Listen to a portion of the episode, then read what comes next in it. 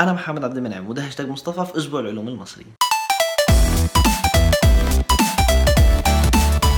هي السلام عليكم ازيكم؟ عاملين إيه؟ تمام الحمد لله رب دايما. تعرفوا ناس كده شايفاني بس من 17 واحد فاكتوا على الحلقات اللي فاتت يبقى الحمد لله تعرفوا. تفهموا الحلقة دي كويس جدا اللي كنت وجوده دي برا نستر في عام 1845 تم اكتشاف النفط وهو أعظم اكتشاف جيولوجي حتى الآن. وفي وقتنا الحالي نقدر نقول إن النفط هو العنصر الأساسي لأغلب الصناعات اللي بتعتمد على الكيمياء. النفط ببساطة بيتكون من النباتات أو الحيوانات اللي كانت عايشة من ملايين السنين على كوكب الأرض. واو يعني السعودية كان فيها ديناصورات. لا مش بالبساطة دي مش لازم يكون ديناصورات ممكن تكون نباتات وماتت عادي. خسارة. وبعد كده لما بتموت بتيجي عليها الرملة بسبب الرياح أو جريان الماء مثلا أو أسباب كتيرة بس مش مهم إن أنا أقولها. بيجي عليها الرملة فالرملة بتفضل تيجي عليها تيجي عليها تيجي عليها بشكل كتير. فبسبب الضغط وحرارة الرمل على المخلوقات دي بتتحول إلى نفط والضغط بيزيد والحرارة بتزيد فبتنزل الرمال على النفط أكتر وتفضل تضغط عليها تضغط عليها فالنفط يحاول يخرج من المسام البسيطة لحد ما بيوصل لمنطقة ما يقدرش يخرج منها وهنا بيتدخل الإنسان فيحفر ويطلع النفط. نقدر نقول حاليا إن إحنا ما نقدرش نستغنى عنه ففي عام 2005 طلعت إحصائية بتقول إن كوكب الأرض بيستهلك يوميا 80 مليون برميل نفط 21% من البراميل دي بتتصب في أمريكا. طبعا العلماء لما عرفوا النسبة دي انصدموا لأن لو فضل الاستهلاك بنفس النسبة دي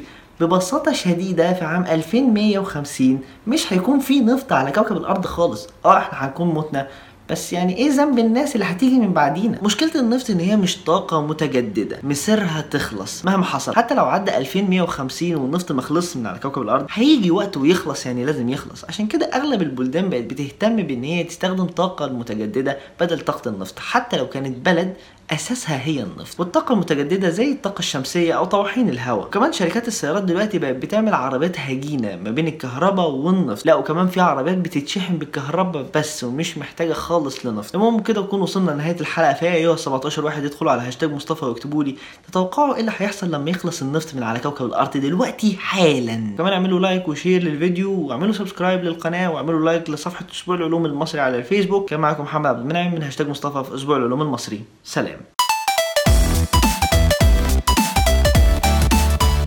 أسبوع العلوم المصري مصر بتتكلم علم.